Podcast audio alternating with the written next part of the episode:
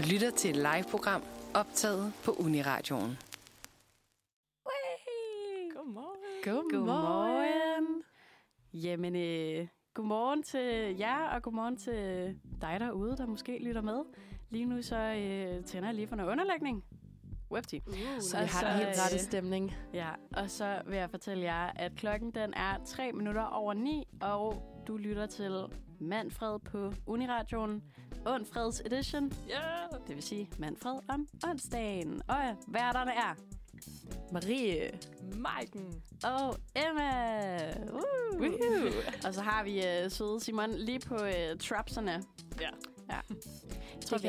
Det kan jo ske, at teknologien fejler, og vækkeudet faktisk ikke går af, som man planlægger. Og vi tror lidt, det er det, der er sket med Simon i dag. Men forhåbentlig, så kommer han lige om lidt. Ja. Det kunne være rigtig dejligt. Og hvordan kan det være, at du lige laver sådan et lille en teknologi-understregning?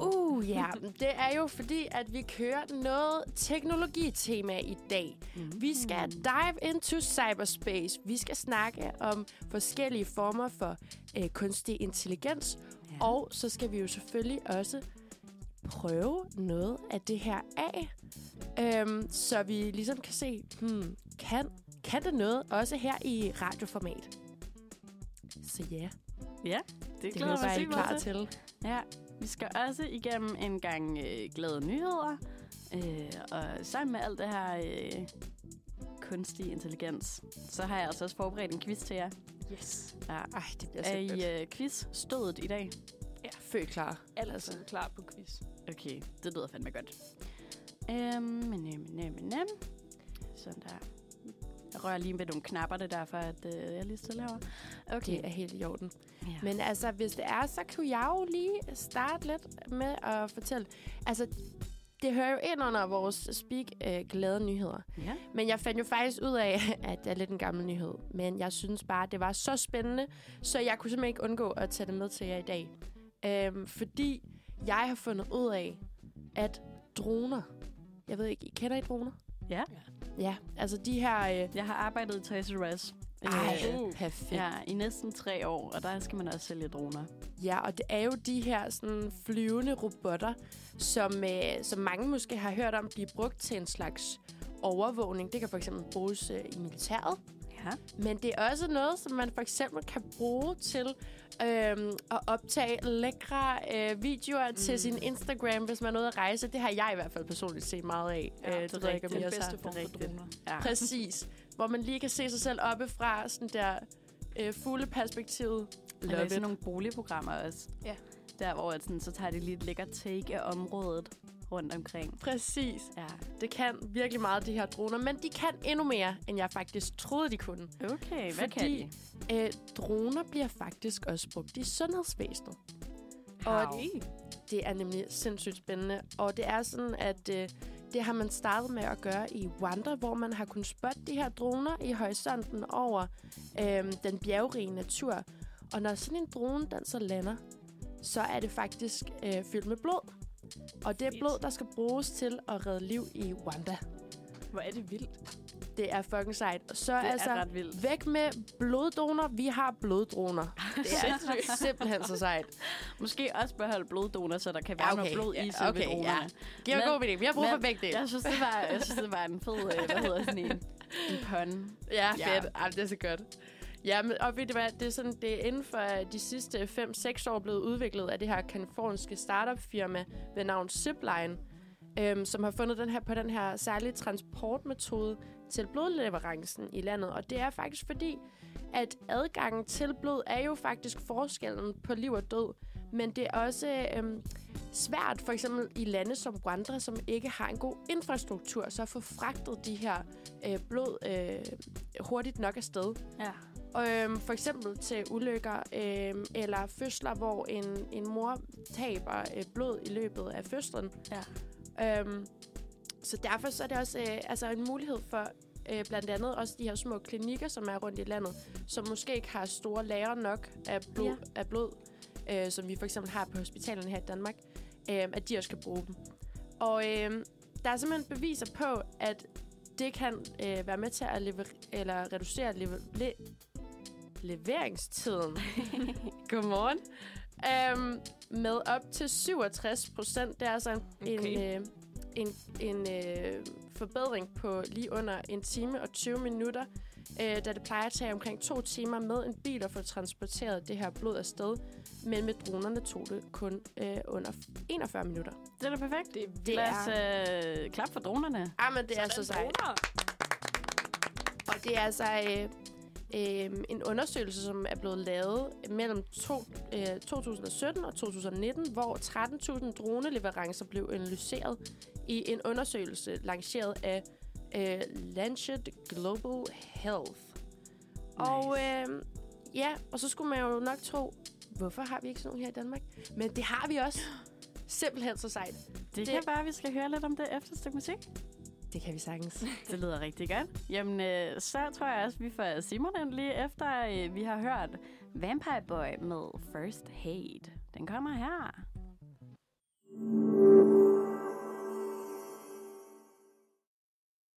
Velkommen tilbage. Welcome, welcome.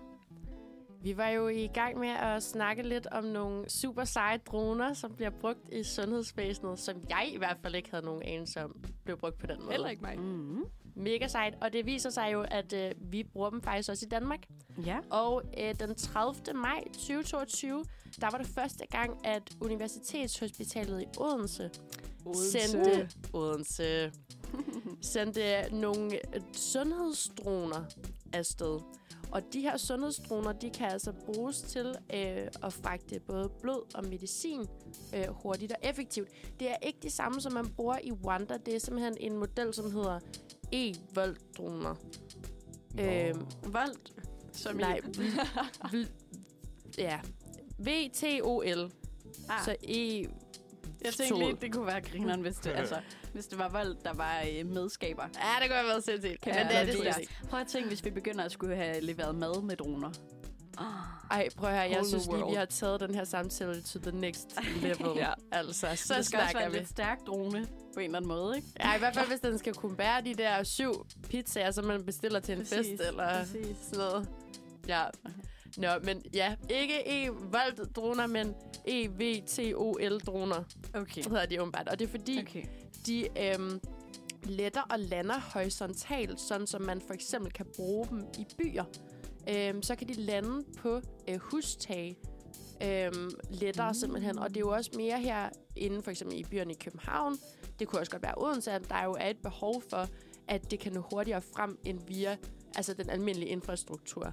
Men det er simpelthen også blodprøver fra mindre øer i Danmark. De bliver jo almindeligvis fragtet med bil og færge, og det kan jo være lidt en lang rejse for sådan en blodprøve. Hvor at i stedet, så kan man sende sådan en drone afsted til... Det er altså meget smart. Det er virkelig smart. Det er nemlig super sejt. Ja, men same. Det er også der, jeg tænkte, den skulle med. Selvom det måske ikke er den nyeste nyhed, så tænker jeg, I får den i dag. Den passer rigtig godt ind i dag.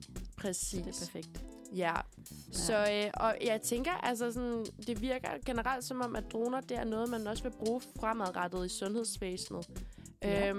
Og det tænker jeg kun er en kæmpe fordel. Altså, man har så snakket om det her med kamera, hvorvidt man skulle putte kamera på, og der er faktisk ikke kamera på de her, som man bruger indtil videre i sundhedsvæsenet. Hverken i Rwanda eller her i Danmark, fordi ofte så forbinder man også de her droner med overvågning. Ja, og så får det hurtigt den her negative konnotation. Og så kan man måske være bange for det, så de har i virkeligheden... Altså selvom det har været meget lettere og faktisk også bedre for de hospitaler, whatever, som bruger de her droner og have kameraer, så de ved, hvor de ligesom kommer hen, har overblik, alt sådan noget. Så er det faktisk i virkeligheden også for ligesom at sikre mennesker i det på en eller anden måde, at de ikke har en frygt over for de her droner. Ja. Så er der heller ikke nogen derude, der plaffer dem ned. Ja, præcis. Ja, det er det. Ja, det kan have en lidt negativ genlyd. Også nu til der med militæret, man er sådan droner. Ja, og vi hører også rigtig meget om droneangreb og alt muligt i krig. Altså, det bliver meget sådan voldsomt. Det får hurtigt en lidt negativ konnotation. Ja, og det er også det, hvis det er det eneste, vi hører om. Så derfor så tænker jeg også, vi skal da høre om nogle fucking seje droner i sundhedsvæsenet. Det er vildt godt. Yes. Ja, meget spændende. Vi har jo næsten glemt at få sagt hej til vores sidste vært. Hej Simon. Godmorgen Simon. Late arrival. Vi er Vi undrede os lidt om, det var teknologien, der var fejlet, siden du ikke fik hørt vækkeuret. Ja, men det kan godt være, at den droppede. Ja. Min telefon droppede mig, tror jeg. I dagens anledning. Ja. Endnu en dag. Altså. Ja. Nederen. Du er her nu? Ja. Og det er vi meget glade for. Tror jeg. Jeg har ikke fået noget kaffe. Det er lidt... Og ved du hvad? Jeg har faktisk brygget en. Og jeg tænker, at hvis jeg lige sætter et lille stykke musik på, så kan den komme herinde i studiet. Ja, tak, chef. Er det ikke det, vi siger? Jo. Okay. Den næste sang, vi skal høre, det er Hun Sagde, der har lavet den. Og den hedder Ikke Sig Det Til Nogen. Jeg forsøger lige at sætte den på her engang. Okay.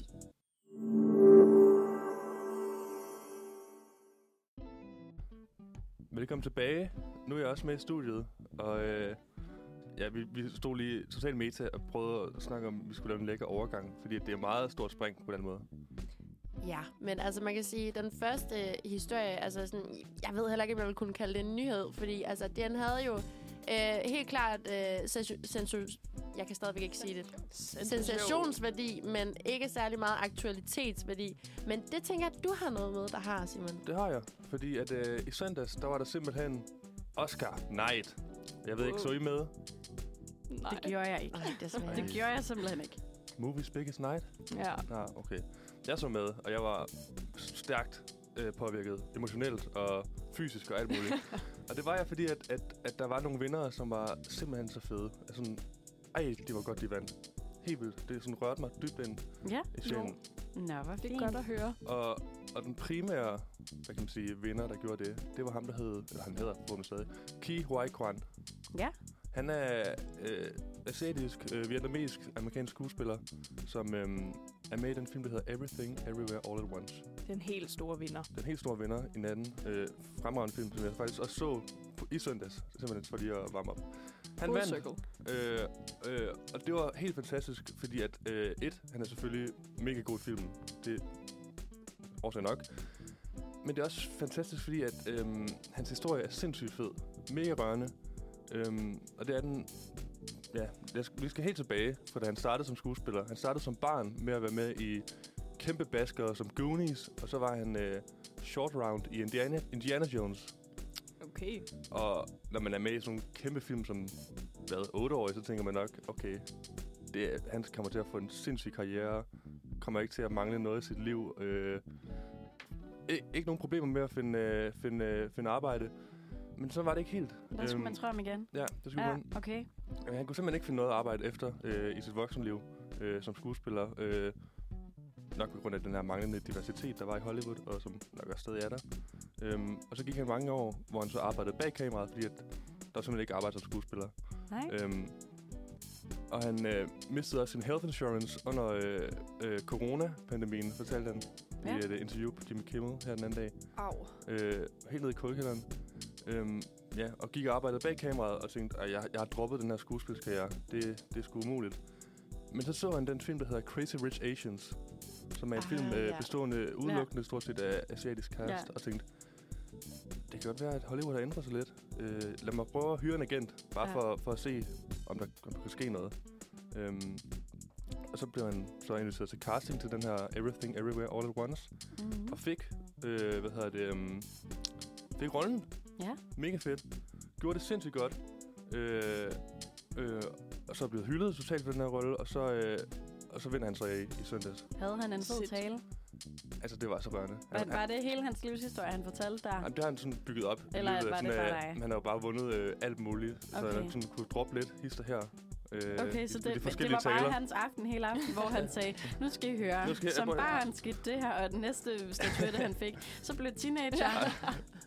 Ikke helt, men altså sådan, man har fortalt lidt om det i sådan forskellige interviews og sådan lidt, og så fortalte han i søndagen, at der, hvordan hans forældre ankom som immigranter i USA og sådan noget, og ikke havde måske det fedeste liv, og så, mega fed historie, og så...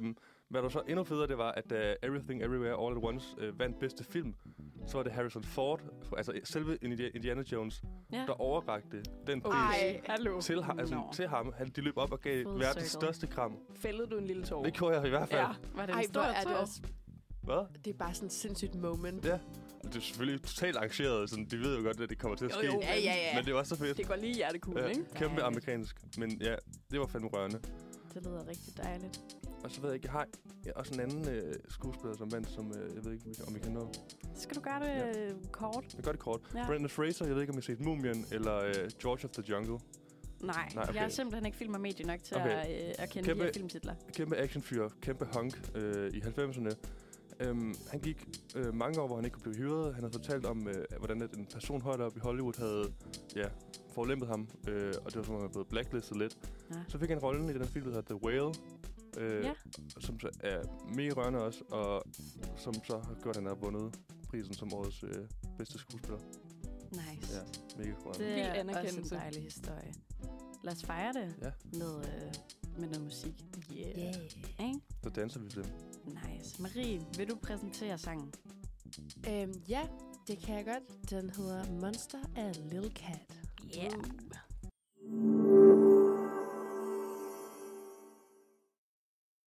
Nemlig. Velkommen tilbage. Velkommen tilbage. Hvad lytter vi til? Vi lytter til Uniradioen Manfred. Onsdags edition, nemlig Ondfred. Lige præcis. Jeres værter er... Majken. Simon. Marie. Og Emma. Yeah. Woop, woop, woop. Og i dag, der kører vi jo lidt noget teknologitema, og et af de vigtigste teknologier, vi har jo, det er faktisk vores telefoner, vores computer, hvor vi jo bruger helt vildt mange apps.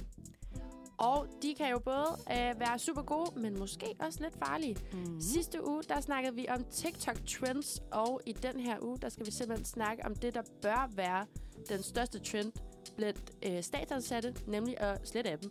Ja, det er der, vi er kommet til. I hvert fald. Og når du siger slet appen, hvilken app er det så? Det er TikTok. Ja, godt. Yes. Så er vi helt sikkert. Præcis. Og det er nemlig Center for Cybersikkerhed, der 1. marts anbefalede, at alle statslige ansatte simpelthen skulle slette appen fra deres arbejdstelefoner. Og det er altså sådan politikere eller andre former for embedsmænd. Ja. Og det kan være i statsministeriet, kommuner, regioner. Det er, har man faktisk taget det her råd til sig og har simpelthen skrevet ud til deres ansatte, at de bør skulle slette appen. Og det er fordi, at TikTok simpelthen indsamler mere data end andre sociale medier, og derfor vurderer Center for Cybersikkerhed altså, at TikTok beder om for mange adgang og rettigheder til brugerens telefon, som kan bruges til at indsamle en lang række data, f.eks. lokalitet, kontakter, browserhistorik. Og så er der også det her med, at det kan give adgang til mobilens mikrofon og kamera, hvis vi accepterer de her ting. Og det gør man jo bare. Og det gør man jo bare. Ja. Fordi vi vil super gerne bruge den her lækre app, altså. Ja. Det vil man. Ja. Det vil man. Simon vil i hvert fald rigtig gerne. Han er jo vores TikTok-repræsentant i studiet. TikTok-master. Yes. Det er sjovt, du siger det, fordi KU læste jeg også lige inde på deres nyhedsside, at de også anbefaler KU-studerende til at slette deres TikTok-app. Og det er jo ret vildt, altså. Også fordi, så er der jo virkelig mange, der har taget det til sig. Ikke kun statslige ansatte, kan man sige. Fordi, altså studerende, hvordan kan det være? Altså, sådan, hvad er deres resonemang bag det, på en eller anden måde? Ja, det giver virkelig noget at tænke over. Det er altid der med sådan, hvor vigtig er den enkelte person egentlig. Jeg har det meget sådan, de må egentlig godt tage mine data, så længe de ikke går ind og tager alle mine penge og gør mig til en ikke-person, eller tager min ID og giver det til andre mennesker, eller sådan noget. Så må de godt vide, hvad jeg synes er sjovt at se på dyre videoer. Men man kan jo sige, altså grunden til, at man tænker, at det her det er kritisk, det er jo fordi, at TikTok er ejet af virksomheden ByteDance, som er en kinesisk virksomhed. Og det vil sige, at den er underlagt kinesisk sikkerhedslovgivning, hvor myndighederne har ret til at indsamle oplysninger fra de her selskaber. Ja. Det vil sige, altså måske kan din research på dyrevideoer, Emma, havne hos Kinas government. Altså, jeg ved selvfølgelig ikke, hvor meget de kan bruge det til, men det er jo en reel trussel mod sikkerheden, når vi snakker statslige ansatte. Fordi det er jo simpelthen de her statshemmeligheder, og dem skal vi jo kunne holde hemmelige. Ja, og det er jo faktisk... debatten har også kørt i Danmark siden, at EU-kommissionen forbød sine ansatte at have appen på deres telefoner. Det gjorde de altså her i slut februar. Ja. Men hold on. Fordi det er simpelthen... TikTok er ikke den eneste. I går kom det ud, at Center for Cybersikkerhed i en ny håndbog til statslige ansatte anbefaler, at det simpelthen også skal være Snapchat og fildelingstjenesten Dropbox og en motionsapp ved navn Strava, som bør slettes fra de her arbejdstelefoner, fordi de kan udgøre en reel sikkerhedsrisiko. Okay, det er lidt spændende.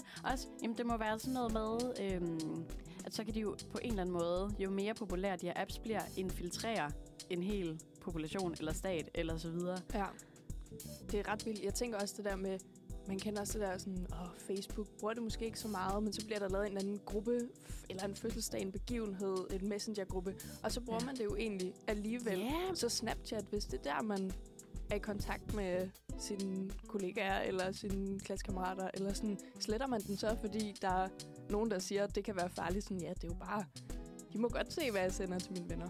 Ja, yeah. Og man kan jo sige, altså sådan, nu nævnte du lige Facebook, og altså modsat Snapchat og TikTok, så er Facebook altså blevet kategoriseret som en af de her sikre apps. Det er Instagram også, og Google Maps.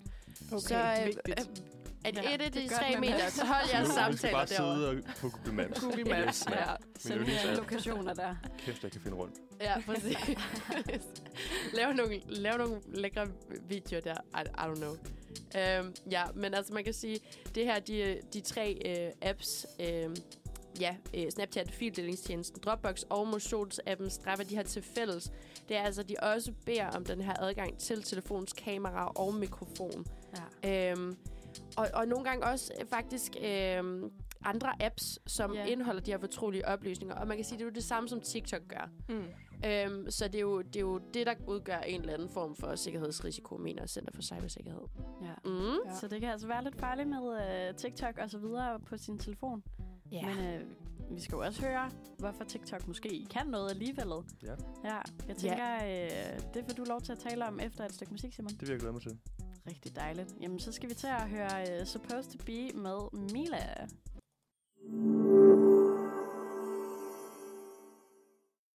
Velkommen tilbage til det lumre Ondfred-studie. Vi sidder og snakker TikTok, og har lige fået at vide, hvorfor det er noget juks. Ja, i hvert fald, hvor man skal passe på, og hvem der skal passe på. Men jeg er jo TikTok-ekspert, tror jeg, de har programmeret. I hvert fald storforbruger, og måske også sådan lidt apologist, som jeg selvfølgelig er enig i hvad du siger. Mm-hmm. Så, men jeg tænker, jeg skal prøve at være lidt djævelens advokat for den her totalt udskældte app. Ja. At komme med nogle ting, hvorfor er det også lidt... Det er en fed app. Det er en god app. Mm. Ja, lad os høre. TikTok, det er faktisk en af de bedste apps, eller sådan medietyper, til at overbringe små nyheder til unge og børn. Og fanger den unge målgruppe sådan, på helt andre måder, end de traditionelle medier gør. Mm. Der er jo ikke nogen unge mennesker, der ser nyhederne, eller opsøger nyheder på samme måde, som vi måske gør. Nu kan det være. Ja. Nu ser det voksen. Jeg skulle lige sige, at vi hører ikke under ungekategorien længere. Okay, lidt yngre. Okay. Sorry. Teenager. Ja. Så på den måde er den meget god. Altså, at det kan, sådan, den fortalte for eksempel meget om krigen i Ukraine. Lige da det kom ud. På godt og ondt selvfølgelig. Måske vil man gerne have, at ens barn bliver lidt shielded. Men kun det gode nu. Kun det gode. Okay. Jeg sidder også og holder tilbage herovre, kan jeg. Men. Okay. Videre. Appen, den har også lige så været sådan et mødested for sådan forskellige subkulturer og interessefelter. Ah. Og for eksempel det her BookTok, som er kæmpestort, hvor unge og andre mødes og snakker om bøger og anbefaler bøger og virkelig opildner hinanden til at læse, som også er en ret fed ting. Og så er sådan en god historie inden for det her BookTok. Det var, at der var en kvinde, der lavede en video om sin gamle far, som for nogle år tilbage, han havde skrevet en bog, virkelig sådan hældt hele sin sjæl ind i den bog og brugte al sin fritid på det og sådan noget, og den havde bare ikke solgt nogen eksemplarer. Og så lavede hun sådan en video af ham, som gik totalt viralt, og det gjorde så, at den bog, den gik nummer 1 på bestsellerlisten. Det er Amazon. Ja. Hold da op. Jeg har set videoen, og jeg græd. Jeg græd, da hun har nemlig lavet en eftervideo, hvor hun siger, jeg havde gjort det her for min far, bla bla. Og så går hun over og viser ham det hele, og går ind på Amazon, og så den her far, han bryder bare helt sammen. Okay, det vil jeg gerne se. Og glædestårer. Jeg vil gerne se det, men måske efter. Ja. Jeg sidder helt grådkvælt herinde. Der var jeg helt tølt. Altså, jeg tror næsten, jeg hulkede. Det er vildt, at TikTok kan det, ikke? Altså, ja, så det kan jo være samlende. Ja. Jeg tror, vi kan måske alle sammen ikke genkende til det her med, at en app virkelig kan sådan ramme præcis med at sådan, fænge ens interesse, eller sådan, lige sådan finde en gruppe af mennesker, hvor du virkelig kan identificere dig med. Men der tror jeg virkelig, at TikTok, måske fordi den overvåger så meget, kan ramme super præcist. Og så er der sådan noget med, at den er med, appen er med til at tabuisere sygdomme. Så mentale sygdomme. Det har været en kæmpe ting, som vi også har snakket om i nogle andre sender med, at folk med f.eks. ADHD og sådan noget, kan spejle sig i nogle videoer, eller sådan opdage, at måske er der en årsag til, at jeg har det lidt anderledes. Ja. Det er rigtigt. Ja. Nu, jeg er jo den eneste i rummet, der har TikTok. Jeg ved ikke, er I fuldstændig afskrækket efter de her... Jeg vil sige, Instagram Reels viser mig rigtig mange TikTok-videoer. De kommer bare et par uger efter. Ja, det er simpelthen åbenbart. Jeg får også at vide, at mine øresnegle, de er i kølvandet på TikTok. Ja. Men altså, det er jo fint nok med kølvandet til mig, hvis jeg ikke ved, hvad varmvandet har været. Det er jo det. Altså, jeg er virkelig også bare sådan, jeg ser jo alle de der Instagram Reels. Jeg synes, det er fucking hyggeligt, og så behøver jeg nemlig ikke at downloade TikTok, fordi man kan jo se, at det er de samme videoer, som på en eller anden måde bliver postet. Præcis. Ja, hvis noget først går viralt eller trender, så kommer det på Instagram på et tidspunkt. Nu har jeg været i det varme vand, og nu vil jeg ikke i det kolde igen. Nej, det er fair nok. Jeg forstår det godt. Jeg forstår det virkelig godt. Det altså, hvor mange timer tror du bruger sådan på at kigge? Det gider jeg ikke tænke på. Jeg tror, jeg har sat sådan en timer, så den der, hver gang jeg har brugt en time derinde, så siger den... Det er et genialt hack. Nu skal du ud, men så siger man bare, nej, okay. Fuck af med dig. Udvid. Ja. Det er også fordi, i løbet af den time, så har TikTok jo lært dig endnu bedre at kende. Ja. Så lige pludselig i time 2, så ved den bare lige, hvad den skal fyre efter dig. Lige pludselig det bare mig. Ja. En video, ja. Den har jo adgang til det kamera, kan man sige. Ja. Kan det i hvert fald få det, ja. Så håber jeg bare, at jeg går viralt, hvis den nu. Ja. Jeg føler, hvis man ikke har TikTok nu, så får man det måske heller ikke efter den nyhed om, at det, man skal ikke downloade det. Eller man skal i hvert fald slette det, hvis man har det. Jeg er i hvert fald også lidt påpasselig, eller mere påpasselig. Før tænkte jeg bare, at TikTok, det er måske ikke for mig. Jeg har jo Reels. Ja. Men med alt det, du fortalte, Marie, så kan det godt være, at jeg understreger, at det ikke skal det bliver ikke på min telefon. Ja. Men altså, vi kan jo også konkludere, så, at der er nogle af os, der holder os i det køle, eller det kolde vand, og bliver det varme. Sidder i jacuzzien og bobler. Og bobler videre. Kinesiske cyberware. Fyldt med kemikalier og bliver syg. Ja, mærkelig analogi. Det var godt, så længe det varede. Ja, det var godt, så længe det varede. Vi slutter analogien her, og så sætter jeg et stykke musik på. Vi skal høre 360 med Charlotte Amalie.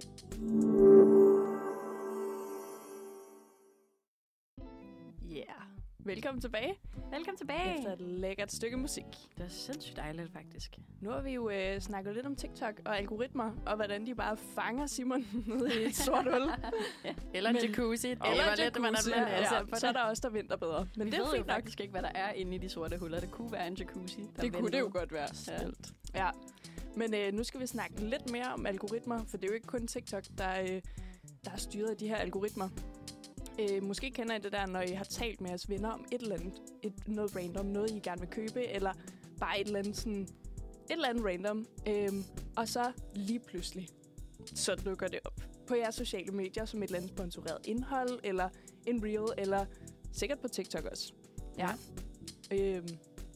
Jeg kender det i hvert fald. Jeg har prøvet det, men jeg tænker også, at I har prøvet det. Jeg har prøvet det. Så det er det der. Jeg har stået på en strand med mine gode veninder til sådan en lille strandvolleyballsfest. Det var ret grineren. Det er nede på Amagerstrand, der hvor der så er sådan et lækkert fortov, hvor der kommer en gut rullende på sine rulleskøjter. Og mine veninder og jeg er sådan der, fuck, hvor er det fedt. Hvor skal vi bare have et par rulleskøjter, så vi kan begynde at rulle på Amagerstrand? Og det, vi står jo og siger det mundtligt til hinanden. Der er ikke nogen af os, der har en telefon på sig eller noget. Og da jeg tager hjem fra den her strandtur, så begynder jeg bare at få den ene rulleskøjtereklame efter det andet. Og jeg er altså ikke sådan en rigtig skaterpige. Så det er ikke, fordi det har passet ind i mit feed af katte og eyeliner indtil videre, så begyndte at få rulleskøjter. Men det fede var også, at det var rulleskøjter, der så passede til mig. Det var sådan nogle lyserøde, nogle med perlemorshjul. Hvor er det vildt. Ja, den vidste bare, okay, hvis det skal være rulleskøjter, så skal hun have den her slags. Ja. Ja. Men I havde ikke telefoner på, ja? Vi havde, ja, altså, jeg havde min telefon nede i tasken et eller andet sted, ja. Ikke? Ej, okay. Ja. Hvad er chancen? Så begyndte jeg bare at få rulleskøjte ting længere. Og det er der, man så begynder at blive sådan lidt bange for, lytter den? Hvem lytter ellers? Ja. Dansk, altså, hvorfor ved den, hvad rulleskøjte er? Ja. Det synes jeg var vildt. Nej, fuck, hvor sindssygt. Altså, jeg har også oplevet det en gang, men altså, det er slet ikke på en lige så sej måde som dig, Emma. Og jeg tror heller ikke, at den algoritmerne kendte mig lige så godt. Men altså, det er jo sådan, at jeg har nogle rigtig søde veninder, og vi er jo alle sammen studerende. Det betyder, at der er ikke så mange penge til for eksempel sådan noget, som er forfarvet hår. Ja. Og det vil sige, at jeg er simpelthen blevet frisøren i vennegruppen, og jeg synes, det er super hyggeligt. Men det betyder også, at det kommer sådan lidt som en naturlig del af vores samtale på et eller andet tidspunkt med flere af mine veninder. Sådan en, skal du ikke lige farve nogle striber af mit hår? Skal du ikke lige klippe mit hår? Et eller andet, ja, sådan noget, ja. Der. Og så havde jeg bare snakket med min veninde om, at jeg skulle lave nogle lyse striber af hendes hår. Mm-hmm. Og så går jeg ind på Facebook. Og så sker det, at der faktisk kommer sådan nogle reklamer sådan noget, fra L'Oreal, sådan nogle af de her hårfarver til at lave præcis striber i. Ja. Hvor jeg tænkte sådan, okay, det her, det er jo ikke bare reklamer for hårfarver, det er faktisk præcis striberne. Ja. Og jeg skulle virkelig sådan tænke, har jeg søgt på et eller andet, imens vi sidder og snakker? Og det har jeg ikke. Nej. Men altså, det var meget nemt, fordi så kunne jeg bare se, hvor jeg skulle købe det hen. Så. Måske virker det faktisk. Ja. Det nåede faktisk et mål. Ja. Jeg har prøvet det mere sådan... netop. Det var på min Instagram, hvor at, jeg følger nogle forskellige sejlbåde. Jeg kunne egentlig godt tænke mig at komme ud og sejle. Følger lidt det der, er egentlig super vandskræk, må jeg faktisk bare indrømme. Så jeg ved ikke, hvorfor jeg har den her idé, om jeg gerne vil sejle. Det er nok lidt dumt. Men det er ikke det, det skal handle om. Men så får jeg så i mine reels en masse dykkervideoer. Ja. Med sådan hajer og kæmpe... Altså alle mulige sådan... vandting, jeg ved ikke. Altså sådan alle mulige fisk og creatures, som altså skræmmer mig absurd meget. Jeg får det sådan lidt fysisk dårligt, og jeg bliver bare... Altså hver gang jeg scroller... Så din algoritme var bare sådan der... Min algoritme var bare sådan... Du skal nok ikke ud og sejle. Nej, det var som om, den prøvede at fortælle mig et eller andet. Eller også så var den sådan... Du kan jo godt lide vand. Du kan jo godt lide hajer, så se lige den her haj-video. Og jeg var bare så skræmt. Ja, reaktion. Ej, man lukkede bare min Instagram om sådan, jeg kan ikke kigge på det. Ja, så skræmmende. Ja, virkelig ærgerligt. Jeg vil stadig gerne ud og sejle, dog. Og jeg tror, jeg har fået vendt min algoritme om. Jeg ser ikke så mange haj-videoer længere. Men... ja, jeg har en historie om, at min algoritme totalt ramte forkert. Eller, jeg ved ikke. Mig og min kammerat, vi snakkede om for sjov, at vi ville give en anden kammerat en gave, fordi han havde fødselsdag. Og vi tænkte, vi giver ham billetter til Jordan Peterson i KB-hallen, som en joke. Jeg ved ikke, om I er bekendt med Jordan Peterson. Oh yes. Han er ikke helt. Kæmpe helt på højrefløjen. Lidt incel-typernes gud, som psykologiprofessor. Ja. Og så vi snakker om, at det kunne være skrinerne at give sådan en billet i KB-hallen til vores ven. Og så kommer man bare op overalt på Facebook. Du skal til Jordan Peterson. Jeg ved ikke, jeg blev lidt bange for at åbne min Facebook-side. Det er faktisk sjovt, fordi Jordan Peterson, jeg føler ligesom, at han lidt har forfulgt mig i mit datingliv. Det er faktisk sådan, at det begynder at blive en ting, jeg spørger fyre om, sådan, hvis jeg er på date, sådan... Undskyld, kender du Jordan Peterson? Fordi det er som om, at han har snedet sig ind i samtaler, hvor jeg bare sådan... Jeg kan simpelthen ikke mere, fordi det er... klart. Han er en glimrende kommunikator, men om han har noget indhold... Så det er en god red flag, hvis de siger, elsker show. Også fordi, altså Simon, du er målgruppen. For altså, de her meget unge fyre, og det er jo sådan en... Hvidløshårede fyre. Ja, præcis. Det er meget Joe Rogan-viben. Ja, og de kan måske ikke helt nødvendigvis finde sig selv i det her med sådan kvindeopgør og sådan noget der. Men ja, fucking sjovt. Ja. Det er sjovt. Hold kæft, mand. De der algoritmer, de kender os. De tror, de kender os. De lytter i hvert fald nok til, hvad vi siger. Ja. Det er næsten, hvad vi må kunne konkludere. At vi i hvert fald har 4 eksempler herinde på ting, der af mystiske årsager er dukket op i vores feed. Ja. Skræmmende. Lad os sætte lidt musik på og få det til at være mindre skræmmende. Ja, ja. Få lidt hygge tilbage. Vibes. Ja. Yeah. Så skal vi høre den opløftende titel, Alting dør med tiden, og det er af Geist.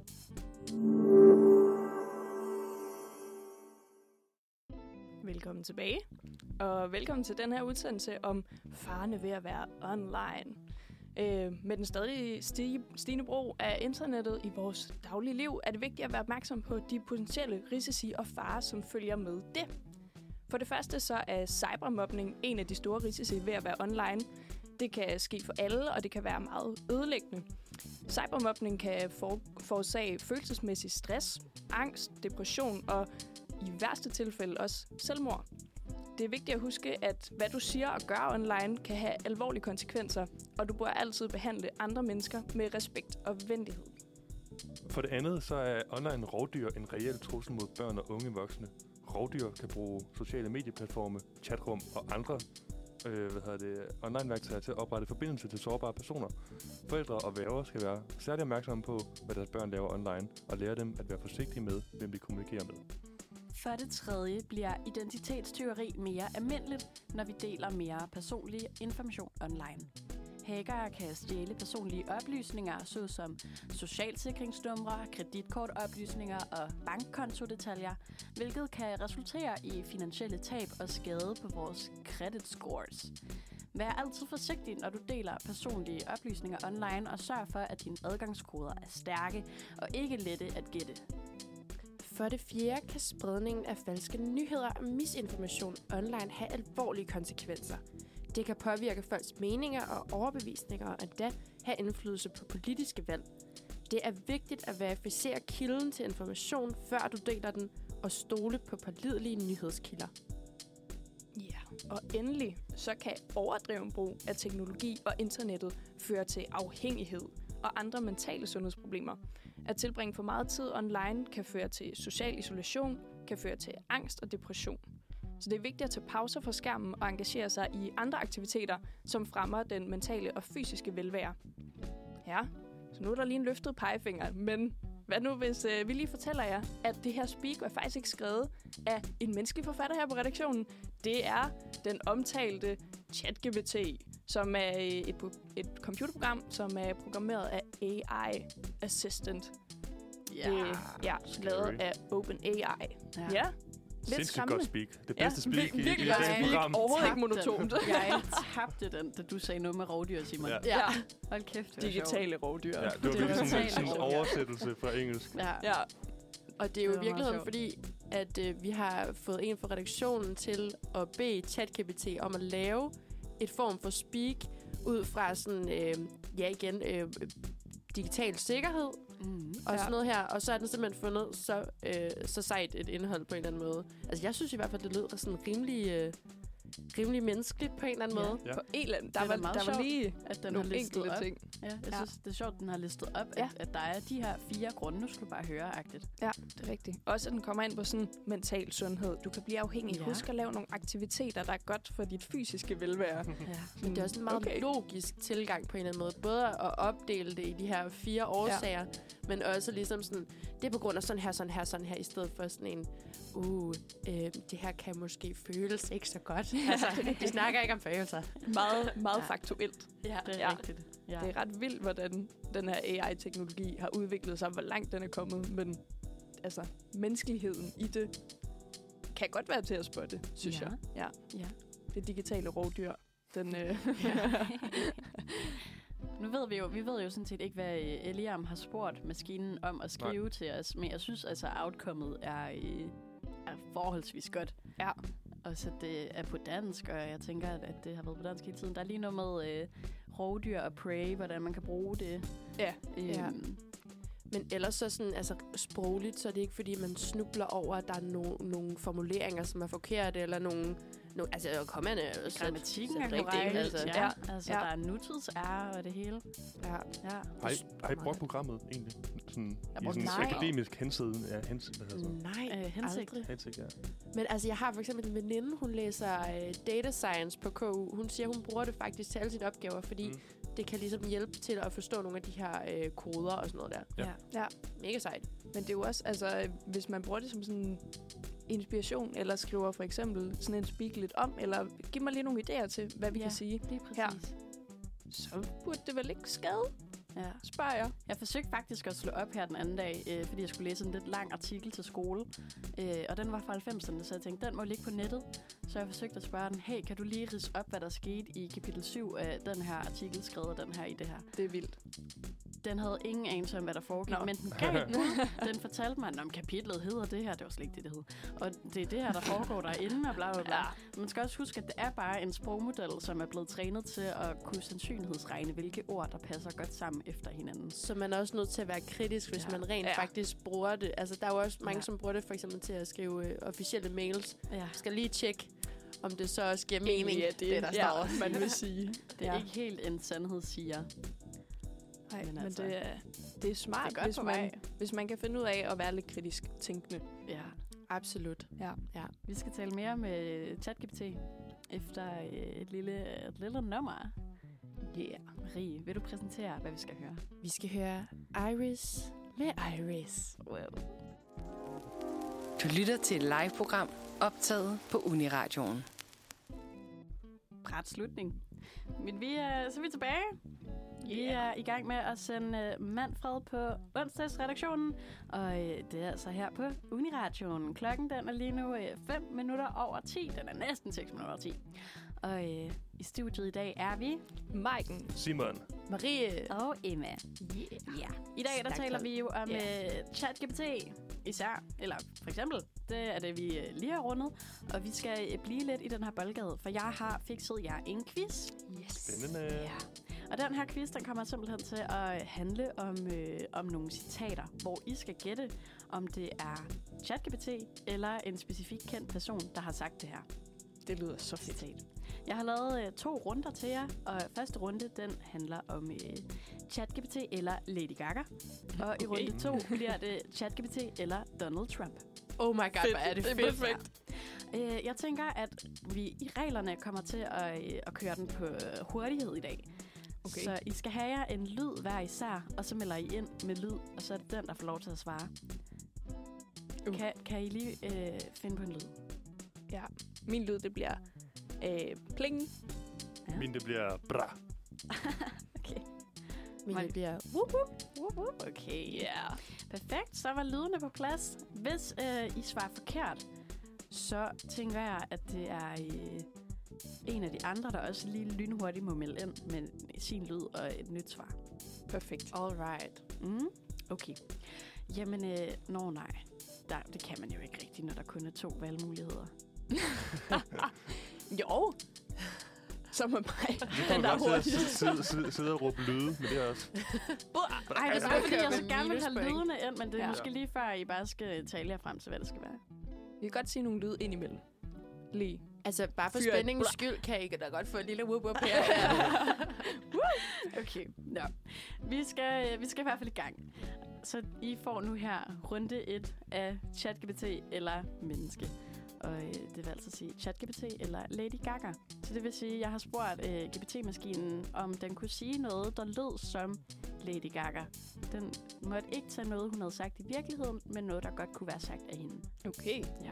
Og ellers så kan det jo altså også godt være Lady Gaga, der har sagt det citat, jeg fortæller jer. Okay. Altså, og vi skal det er så fedt.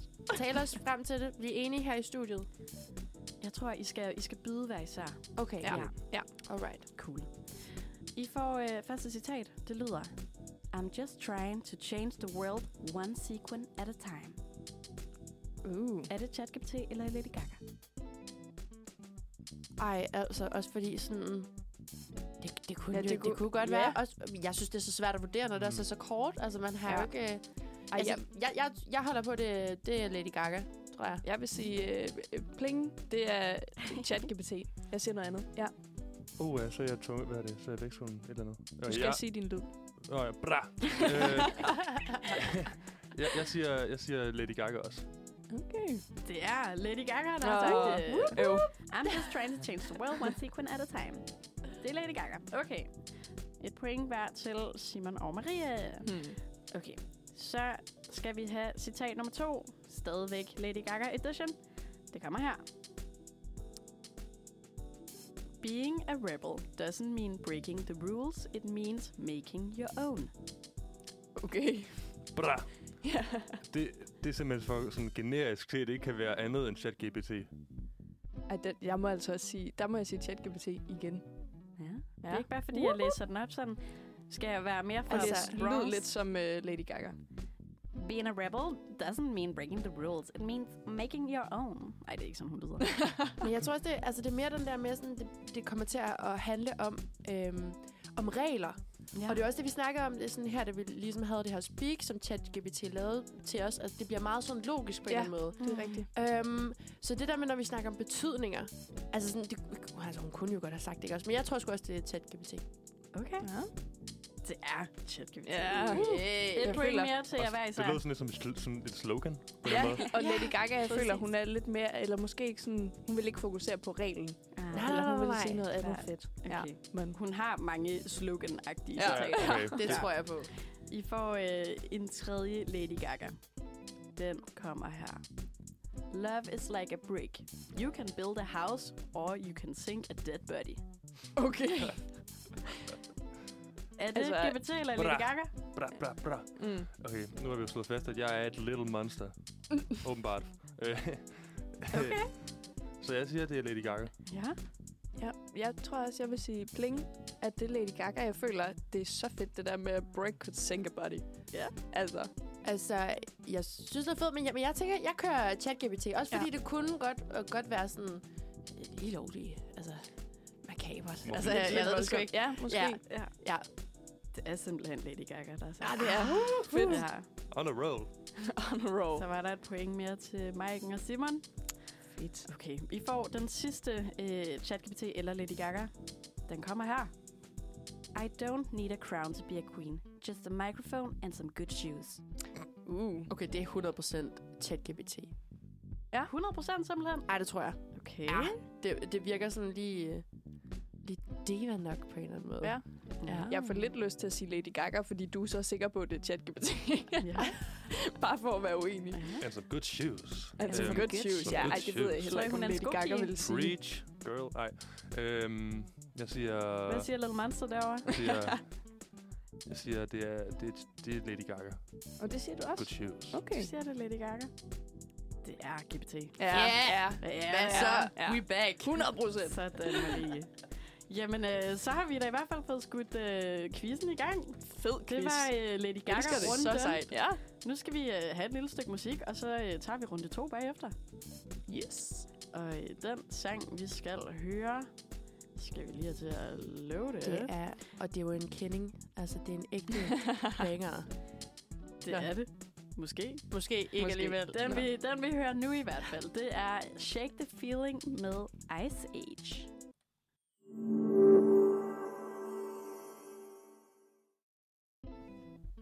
Så var der fuld spade. Elsker lidt onsdagsspade. Vi kunne blive lidt mere hyped til quiz. Vi er nemlig lige nu i gang med ChatGPT eller menneskekvizzen, og vi har lige haft Lady Gaga-runden, som har efterladt os med en stilling, der hedder... Marie og Simon har hver især 3 point, og Majken har 2 point. Ja, det er også tæt på. Men du kan nå det endnu, Majken, fordi vi skal i gang med runde 2. Og runde 2 her af ChatGPT eller Menneske er med Donald Trump. Der er du ekspert, Majken. Og der ved jeg lige præcis. Det var ret svært at få GPT til at skrive Donald Trumps citater. Okay. Ja, den var meget sådan, jeg må altså ikke være biased, jeg er en sprogmodel, og jeg må ikke være politisk og den slags. Okay. Ej, hvor er det sjovt. Vildt. Selvfølgelig, det giver dig så god mening. Ja, så det var faktisk lidt svært at få den til det. Men jeg har fået den til at skrive lidt alligevel. Og I får det første citat her. Er I klar? Yes. Godt. I know how to make deals, folks. Believe me, nobody knows how to make deals like I do. Det tror jeg er Donald Trump. Jeg vil også sige Donald Trump. Bra, det vil jeg også gerne sige. Okay. Ja. Nå, men det er jo ikke så sjovt. Fordi han har sagt sådan noget, han kan sige generelt sådan noget med, I know how to make money, and nobody knows how to make money like I do. Sådan noget. Det siger han, det er sådan en generel ting. Kæft, I er gode til at lave Donald Trumps. Ja, jeg er bedre til Trump end Lady Gaga. Jeg ved ikke, hvad det siger, men... Forstyrrende. Ja. Okay, men I vil alle sammen have GPT. Der er ikke nogen, der tør gå uden for GPT-spektret. Vi siger alt. Hvad? Vi siger alle sammen Donald Trump. Nå, I siger alle sammen Donald Trump. Ja, sorry. Ja. Hvad betyder det, at du vil sige? GPT er det rigtige svar. Nej. Det er GPT, der har skrevet det. Hello? Den har faktisk skrevet et længere citat. Den har skrevet, I know how to make deals, folks. Believe me, nobody knows how to make deals like I do. And not just talking about business. I'm talking about life. I'm a winner, and I surround myself with winners. Det blev lidt Lady Gaga til sidst. Men jeg får sådan en, kan vide, om Donald Trump måske bare har brugt AI til at skrive alle sine taler, fordi det der, det er virkelig spot on. Altså sådan, det kunne virkelig godt være Donald Trump. Ja. Det ikke nogen point til jer der. Nej. I får en ny, så kan det være, I kan komme efter det. Ja. Okay. It's really cold outside. They're calling it a major freeze, weeks ahead of normal. Man, we could use a big fat dose of global warming. Uff. Bra. Det må være Donald Trump. Det må være Donald Trump, siger du? Meget overbevist. Ja, jeg er sikker. Ja, tror, jeg tænker også, altså det sidste, det er næsten for kontroversielt sagt til, det ikke kan være Donald Trump. Ah, okay. Det vil i hvert fald være ret vildt, hvis den ChatGPT'en er sådan, jeg kan ikke sige noget politisk, men sådan, fuck global warming. Præcis, det tror jeg heller ikke, man kunne få den til. Jeg tror også, det er Donald Trump. Meget enigt studie. Så siger jeg ChatGPT. Det kan være, at den har fanget, at du gerne vil have noget lidt risky. Ja. Rowdy. Jeg siger, lige præcis. Jeg siger ChatGPT. Okay. Du skulle have blevet på Trump. Det skulle jeg. Okay, jeg prøver bare at skabe lidt spænding. Marie og Simon, I får lige på Trump. Men jeg har det også fint nok med at tabe. Det er okay. Jeg synes, det var godt, du havde noget tro på menneskeligheden, at Trump ikke kunne sige den slags. Men selvfølgelig kunne han. Vi skal have et citat mere. Why did the chicken cross the road? Nobody knows. But I bet it was to get to the winning side. And let me tell you, nobody knows winning like I do. I'm a big fan of chickens, by the way. They're fantastic animals. Just like me, they're tough, resilient, and they always come out on top. Det er random. Har Donald Trump fortalt den her chicken joke? Jeg synes, det er så mærkeligt, at det må være Donald Trump. Altså, det er så specifikt på en eller anden måde. Det altså, jeg tror, det er ChatGPT, også fordi sådan, vi er lidt ude i den samme form for formulering, og så tænker jeg også, jeg tror sgu ikke, Trump han ville sige, sådan, at en kylling, den er sådan her, sådan her. Den er ligesom mig. Nej. Jeg tror ikke, jeg fandme også dårlig sådan der strategi at sammenligne sig selv med en kylling. Altså, selvom jeg... Men han har jo også været bare en stor businessman, inden han blev politiker. Ja. Og været med i sådan nogle talkshows og sådan noget. Ja, det er også rigtigt. Ej, jeg holder på ChatGPT. Okay. Ja. Jeg tager også ChatGPT. Du tager ChatGPT'en, Majken. Men jeg håber lidt, Simon har ret. Det håber jeg. Det kunne være lidt fedt. Det er desværre ikke dig, Simon. Nå. Jeg ønskede mig altså, at det var Trump, der havde sagt det, men det er GPT. Jeg fik til at skrive en joke, som om den var Donald Trump. Ah, okay. Ja, så jeg sætter lige et point mere til the ladies on here. Ja, og så, jeg fik et point. Og så 0 til kyllingen. Synes I, at vi skal spille et stykke musik, og så tage det sidste, eller skal vi... skal vi lige holde stemmen? Spændingen. Spændingen hedder det, Vi holder spændingen herinde, og så sætter vi... Det er en lidt for fed quiz, det her. Det må ikke gå for hurtigt. Okay, det lyder rigtig godt. Så skal vi høre Mess Me Up med Amanda, hvis jeg kan få lov til at sætte den op her. Det kan jeg næsten ikke. Bam, bam. Men det bliver en fed sang. Jamen, ved I hvad? Så tager vi altså næsten bare det sidste spørgsmål. Okay. Ja. Jo, vi kører dem. Så kan det være, at jeg kan få lov til at sætte noget musik på imens. Det er det der, når teknikken fejler lidt. Det kan også sætte spændingen, eller holde spændingen. Ja, det kan det i hvert fald. Det er ikke så spændende. Okay. Nå, det sidste spørgsmål, I får her, det bliver ChatGPT eller Trump. If Hillary Clinton can't satisfy her husband, what makes her think she can satisfy America? 100% det der, det er Donald Trump. Ja, det tror jeg også. Jeg håber ikke, at ChatGPT'en siger sådan noget. Bashe Hillary Clinton på den måde. Altså, det er kun så lavsigt... Ej, det skal man ikke sige. Nej, men så... biased et menneske, som Donald Trump der kunne finde på at sige sådan nogle der ting. Ja. Okay. Selvom det er trist. Det er simpelthen også Trump her, der er det rigtige svar. Og med det betyder det, at vi har en vinder i studiet. Hun sidder over på den anden side af mig. Drumroll! Det er Oh my god. Marie! Yay! She's back again. Skide irriterende, det vil man vinde. Ja.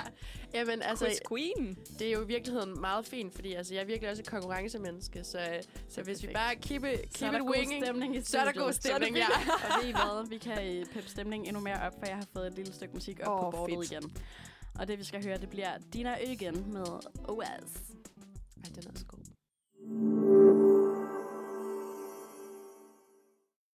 Og velkommen tilbage i studiet. Velkommen tilbage. Vi har simpelthen et lille teknologitema i dag, og vi har haft en quiz, ChatGPT eller menneske, som altså virkelig tog røven på mig på en eller anden måde. Virkelig fed quiz. Altså. Så fed quiz. Det var sjovt at lave. Ja. Også fordi man skulle virkelig tænke sig om. Ja. Altså, det kunne det virkelig svært. Godt lyde, som om, at det var de her mennesker, altså enten Donald Trump eller Lady Gaga, der rent faktisk havde sagt de her ting. Ja. Og det er jo det, fordi jeg får også tænkt sådan, det er jo virkelig noget, man kan bruge til også at snyde rigtig meget med. Ja. Når det rent faktisk kan ligne et menneske, som har sagt de her ting, eller skrevet de her ting. Ja. Og så tænkte jeg skulle lige prøve at se, om jeg kunne finde ud af, er det blevet brugt til snyd? Og det er simpelthen, at en ny undersøgelse her i Danmark, som er blevet foretaget på 11 af landets gymnasier, har vist, at hver 6. elev har simpelthen brugt kunstig intelligens til snyd. Altså, ja, det er jo godt. Jeg er blevet fanget i det i hvert fald. Tror du ikke, det er flere måske? Jo, og det er nemlig også det, fordi det kunne snilt være flere. Ja. Mega sjovt. Ej, det er faktisk ikke sjovt, men interessant. Vildt. Også fordi, altså sådan, måske kan det i virkeligheden også ende med at gøre folk sådan... har sværere ved at lære ting i skolen. Ja. Sindeligvis, så burde man jo næsten bare til de her nye sprogmodeller ind, ligesom at man tog lommeregneren ind. Så først lige lære det manuelt, og så efterhånden begynde at bruge GPT'erne som redskab. Ja. Men det er jo det, fordi altså, ChatGPT'en kan jo ikke kun bruges til at lave skriftlige ting for os. Vi kan bruge for eksempel her i radioen et lille speak, eller en dejlig aflevering i engelsk, som du bare virkelig ikke magter at lave. Der er nemlig kommet en ny opdatering, læste jeg her i morges. En ChatGPT 4, som simpelthen skulle være mere menneskelig og en mere præcis udgave. Og det er sådan, at den indsamler ikke kun viden fra skriftlige kilder, men kan simpelthen også bruge billeder og videoer. What? Det gør lynhurtigt, det her. Det gør det nemlig. Det er wow. Ja, det er så sindssygt. Og de skriver nemlig også i den her artikel på DR, at firmaet bag fremhæver selv, at hvis man er helt idéforladt, står og kigger ind i sit køleskab, kan man altså tage et billede af indholdet, hvorefter ChatGPT 4 vil kunne give dig en liste med forskellige opskrifter, som du kan lave ud fra indholdet i dit køleskab. Det er helt mindblowing. Altså, hvad? What an upgrade. Altså, det er sindssygt. Det er simpelthen for vildt. Det gør bare livet nemmere. Så ved man ikke lige, hvad man skal lave til aftensmad. Hey, ChatGPT 4, hjælp mig. Hvad skal jeg lave med den her liter letmælk og min mayo? Og så var du den vildeste opskrift. Måske det ikke lige vores køleskab, der skal kigge ind i. Men det er vildt også, fordi det her det handler jo om idéer og kreativitet, som jeg jo tænker umiddelbart ligger mere til mennesker. Og måske det også derfor, de kalder det en mere menneskelig udgave. Altså, den kan simpelthen komme med idéer for dig. Ja. Jeg har lige åbnet OpenAI, som har produceret den her chatmodel. Og de skriver selv, "We've created GPT-4, the latest milestone in OpenAI's effort in scaling up deep learning. GPT-4 is a large multimodal model, bla bla bla, som accepterer billeder, tekst og laver tekstoutput." Så jeg slog nemlig lige op, fordi jeg tænkte, jeg ved, om den så også kan begynde at lave billeder. Så man kunne være sådan, generere det her, det her, det her. Der er der jo nogle af de andre, der kan. Der er en, der hedder E-DALL-E. Okay. E-DALL-E. Åh ja, det er fedt. Ja. Ej, sejt. Det er gode, den gode sammensmeltning af, at det skal være Wall-E og Salvador Dali. Den kan faktisk producere billeder. Altså, hvilken slags billeder? Jamen, så kan du sige, jeg skal bruge et reklamebillede til... noget med nogen, der skåler i øl. Og så kan den sammensætte et billede til dig. Så fikser den lige det? Så det kan den simpelthen. Nej. Ej, men det kan også gøre det meget mærkeligere. Ja. Altså, man skriver sådan noget Kanye West, der danser med en minion, og så kommer den med. Det er vildt. Ja. What? Jeg ved ikke, hvorfor jeg er så mindblown. Jeg ved det, altså, man ved jo godt, at teknologi er sindssygt og udvikler sig helt vildt lige nu. Men jeg er stadig mindblown. Jeg kom lige i tanke om i går, der skulle jeg faktisk for sjov lave et logo. Der kan den også. Altså, jeg fik lavet nogle logoer til mit nye bageforetagende. Nej, hvor fedt. Ja. Men altså, man kan jo sige, at den her ChatGPT 4, der står at for eksempel, at det her det er kun for plus members. Ja. Så den er altså ikke tilgængelig for os almene og måske lidt fattige studerende. men altså de andre, er det bare noget, man kan tænke over? Jeg har nemlig ikke prøvet før. Man skal simpelthen bare oprette sig på mail, og så lige betale en lille sum i nogle dollars, og så kan man nok få lov til at tage billeder af sit køleskab. Ja, det kunne man jo overveje. Ja. Men jeg vil lige lægge jer en lidt kritisk vinkel på, hvorfor man måske også skal holde lidt igen med bare at lade sig fuldstændig overtage GPT. Det er en god idé. Eller indtage GPT. Men den får I simpelthen efter, at vi har hørt Elijah Kasmir med Dryp.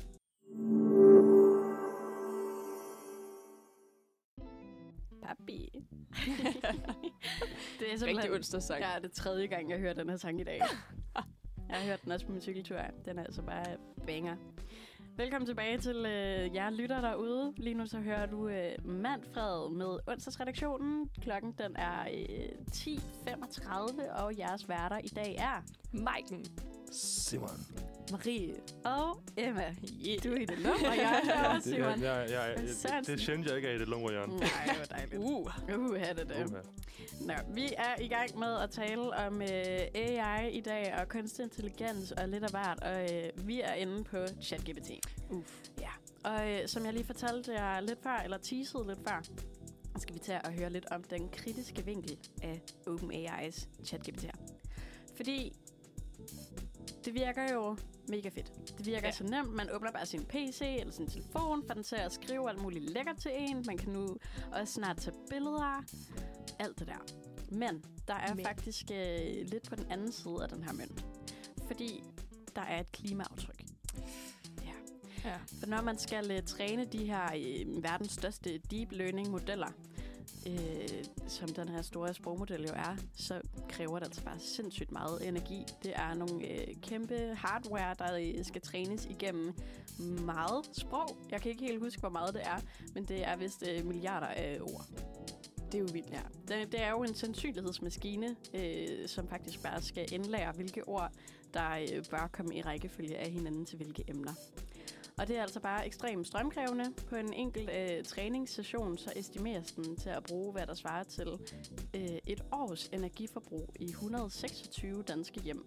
Det er jo sindssygt. Ja, så det er altså, når de helt laves, de her ChatGPT-modeller, så er der en session med nogle forskere, der siger, prøv lige at spise alle de her ord. Og så har den altså brugt det strøm, der svarer til 126 års forbrug i et enkelt hjem, eller et år i 126 hjem. Ej, det er sindssygt. Det er helt vildt jo. Det er lige den side, man ikke nødvendigvis lige tænker på, fordi det er jo bare digitalt, det er jo bare teknologi. Ja, men det er altså også... Og det kan godt være, at det bliver nemmere med altså, det her kunstig intelligens og sådan noget der. Men ja, vi lægger ikke lige mærke til, hvor meget det koster for klimaet. Nej. Ja. Jeg har omregnet det til noget andet. Den udleder, hvis man skulle udlede det i sådan en bilkørsel for eksempel, så svarer det til at køre rundt om jorden 17,5 gang. Ja, men det lyder jo helt vanvittigt. Ja. Så det skal man altså lige have med. Så klimaaftrykket, det er den ene side af sagen. Lige nu så koster det ikke super meget på klima at lave en enkelt søgning. Til gengæld så er det ret dyrt faktisk. Men der er nogle investorer, der har investeret og startet OpenAI, som står bag de her GPT-modeller. Og så købt Microsoft sig ind i det for... var det et år siden? Det kan jeg ikke huske. Det må I ikke hænge mig op på. Microsoft har i hvert fald købt sig ind i det. Og det, der så sker, det er, at de startede med, som navnet antyder, at hedde OpenAI. Men... De er simpelthen begyndt at blive mere og mere lukket om, hvad det egentlig er, grundlaget er for at lave de her maskiner. Til at starte med, så lød det, at det skulle være i menneskelighedens favor. Ja. Men kan man stole på det? Nej. Det er i hvert fald ikke sikkert. Hvad tænker I? Kunne der være nogle vanvittige grunde til at lave de her sprogmaskiner? Er det ligesom TikTok, at man bare vil infiltrere med dyrevideoer, og så egentlig have et politisk anliggende? Det kunne det sagtens være. Altså, nu kender jeg ikke så meget til OpenAI. Men jeg tænker da, når man laver sådan noget, så har man jo en interesse i, at det skal kunne noget andet end bare at gøre det nemt for folk at lave mad med et tomt køleskab. Altså, vi kan jo gå sådan totalt dystopisk på den og snakke om, det er sikkert nogle mennesker derude, der vil overtage verden. Ja. De vil simpelthen påvirke os med alle de her ting, og derfor så tror du, at det her, det er en bare non-biased kunstig intelligens, der hjælper dig. Mm. Nej, den har et formål. Jeg kom til at tænke på, at når man går ind på siden, så gemmer den jo dine søgninger fra tidligere op i, sådan, i hjørnet. Sådan, jeg ved ikke, om dem, der laver det, måske kunne finde på at bruge ens søgninger til at finde ud af... Jamen, ja, det ved jeg ikke. De gør jo i hvert fald også nogle af søgningerne til at blive ved med at videreudvikle. Mm, ja. Så hvis nu, at man har skrevet, vil du ikke lige gøre det her? Og den så giver et svar, og man siger, hov, jeg mente mere det her. Så har man jo allerede der hjulpet til at gøre den mere specifik. Optimere. Ja, klart. Jamen, det er helt vildt. Altså, synes jeg, hvad informationer man ligger, og sådan, så logger man lige ind med sin mail. Det kan jo virke uskyldigt. Men hvad har man ellers inde på den mail, som OpenAI og verdens mest magtfulde mennesker, som lige pludselig fik adgang til? Ja, men man kan sige, det er jo sådan, at det er jo nærmest med alt. Det er jo ikke kun... AI, vi skal være bange for, eller i hvert fald opmærksom på, ikke? Nej. Mm-hmm. Det er i hvert fald, det skræmmer mig lidt, sådan folk med en dårlig intention. Det er jo ikke sikkert, det er OpenAI, men nogle andre mennesker, der bruger det her, som kunne forfalske nogen, der siger noget. Nu hørte vi lige vores quiz, der Donald Trump, Lady Gaga. Ja. Det er bare lidt svært, må jeg bare sige, at kende forskel på, hvad kunne folk egentlig finde på at sige? Og det her med snyd til eksamener eller opgaver, altså, det kan have rimelig store konsekvenser, og det kan godt være, at det ikke er det, der er intentionen for OpenAI, men ja, det kan blive misbrugt på mange måder. Ja. Jeg tænker, vi skal tale videre om emnet, efter vi har hørt. Marie, vil du sige, hvad vi skal høre? Det vil jeg så gerne. Lækkert. Okay, vi skal høre Country med Blaublume. Ja.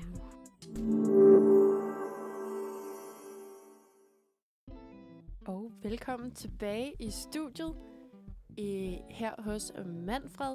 Vi er faktisk ved at nå vejs ende på dagens program, som jo har været super interessant og lærerigt, fordi vi har snakket om teknologi og særligt kunstig intelligens. Ja, meget spændende. Vi har haft et lille speak fra ChatGPT. Vi har haft en quiz, og vi har også hørt om, at der er kommet den her nye opdatering. Og det virker jo alt sammen på en eller anden måde som noget meget stort og fjernt, fordi den her kunstige intelligens, vi tænker, jamen det er fordi, den skal ligne så vidt muligt menneskets intelligens. Mm. Og derfor så er det super interessant, når for eksempel ChatGPT kan lave et citat, som kunne lyde som Donald Trump. Ja. Altså det er der, hvor det bliver... Det bliver spooky. Ja. Men vi skal huske på, at kunstig intelligens, det er faktisk all around us. Og faktisk generelt bare i de hverdagsting, vi bruger. Altså nu havde vi jo her i starten af programmet, vi snakkede lidt om droner. Mm. Og der er jo faktisk nogen, som bruger dem til at lave super lækre videoer til Instagram. Og det bliver beskrevet som kunstig intelligens, fordi det er maskiner, som kan træffe beslutninger selvstændigt og på egen hånd udføre de her opgaver, som de simpelthen skal. Men altså, vi har jo også masser af kunstig intelligens derhjemme. For eksempel streamingtjenester. Ja. Jeg har personligt Netflix. Det har jeg også. Ja. Jeg ruller også med HBO Max. Jeg er meget en HBO-piger. Ja. Præcis, og det er jo nemlig de her streamingtjenester, som på baggrund af dine tidligere valg rent faktisk kan anbefale noget til dig. Mm. Jeg ved ikke, om I har lagt mærke til det, fordi det har jeg i hvert fald altså på Netflix for eksempel.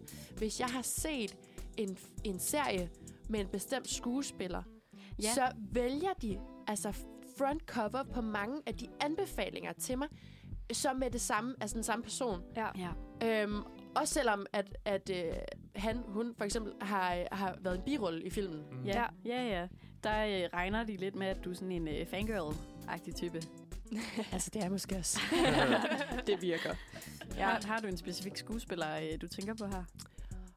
nej, jeg kan faktisk ikke lige komme i tanke om, hvem det var. Men det var i hvert fald, hvor jeg tænkte sådan, ja, den her film har jeg hørt om. Du har sgu da bare sådan en lille bitte rød i kuderulle. Ja. Og jeg har nemlig, jeg tror, jeg har snakket med mine veninder om, at det er også noget i forhold til for eksempel repræsentation, ikke? Ja. At hvis du selv har en anden etnisk baggrund, så vil du også sandsynligvis mere se skuespillere på de her frontcovers med anden etnisk baggrund. Det er faktisk sjovt, du siger det. Fordi nu kan jeg tænke om, at der var sådan en historie for nogle år tilbage, eller jeg tror ikke, det var måske sidste år, at billederne på filmene og serierne, de ændrer sig efter, hvis du er hvid, for eksempel. Så får du mere hvide skuespillere. Det er sindssygt. Ja. Og det er jo også noget, altså kunstig intelligens går ind og algoritmer, og ligesom mærke efter, hvem er du, og hvad synes du er fedt? Selvom det måske ikke er rigtigt, men den har en masse forudantagelser. Man kan sige lige præcis, det her, det kan jo også bidrage til en eller anden form for polarisering. Altså helt endnu mere, og det er jo også det, vi generelt snakker om, kan være svært ved alle de her algoritmer, både på Facebook og andre sociale medier. Man kan ende i det her ekokammer. Så i virkeligheden, så kan det ligesom have den modsatte effekt. Ja. Også i forhold til det med ekokammer, så er der jo ofte den del, at man tænker, hvis jeg bare deler det her post igen, som jo har en eller anden vigtig sag, så må det jo kunne ændre ude i verden. Men dem, man deler det med, det er jo typisk dem, man også er enig med. Ja, fuldstændig. Ja, så ja. Man kommer måske ikke altid super langt med bare at forsøge at blive en del af en woke-bevægelse. Nej, og i hvert fald sådan der overlader det til kunstig intelligens, fordi det er igen den her logiske måde at beregne på, det her plejer du at kunne lide, det her sender vi din vej. Det betyder også, at hvis du ikke aktivt går ind og søger på forskellige ting, jamen, så bliver du også bare fastlåst i det her ekokammer på en eller anden måde. Ja, det er det virkelig. Ja. Så det er også værd at have med i overvejelserne. Prøv måske at søge lidt ud fra dit eget ekokammer og alle dem, du er enig med. Ja, alle dine venner, der sender dig ting. Det kan altså ændre algoritmen, og måske får du noget indhold, som er meget fedt, men som du måske ikke havde fået, hvis du ikke havde søgt lidt ud for din egen lille præcis. Og det er altså ikke kun sociale medier og filmstreamingstjenester, som hører under den her gode kunstig intelligens. I pausen, Simon, der nævnte du faktisk også Spotify. Ja, og det gjorde jeg simpelthen, fordi at jeg tænker tit over, at nu er jeg sådan en type, der gerne vil lytte til meget forskellig musik, og gerne vil opdage nogle nye kunstnere, og hvis man bare lytter til Spotify, så kan man måske godt blive fanget i at lytte til det samme musik, og ikke komme ud og udforske grænserne. Derfor så vil jeg også opfordre til at lytte til radio generelt. Ja, god opfordring. Det er en god opfordring. Ja. Fordi ellers så er det jo nemlig det med, at Spotify også har algoritmer, der sørger for at vise dig musik, der falder i den samme smag, af hvad man ellers har lyttet meget til. Lige præcis. Selvom det ikke mange af... Altså, det er jo også, tænker jeg, har været en sag med omkring sådan kvindelige kunstnere. Meget om, at de bliver ikke pushet lige så meget på for eksempel Spotify. Nej. Nu har jeg ikke lige nogen sådan undersøgelse på det, men det kan være, at vi kan finde det frem på et tidspunkt. Men det skal man i hvert fald... kæmpe opfordring til at søge lidt uden for ens præferencer. Nu skal vi i hvert fald også høre et stykke musik, jeg personligt ikke har på min Spotify. Den hedder, sangen hedder Natterand, og det er med Førsteelsker.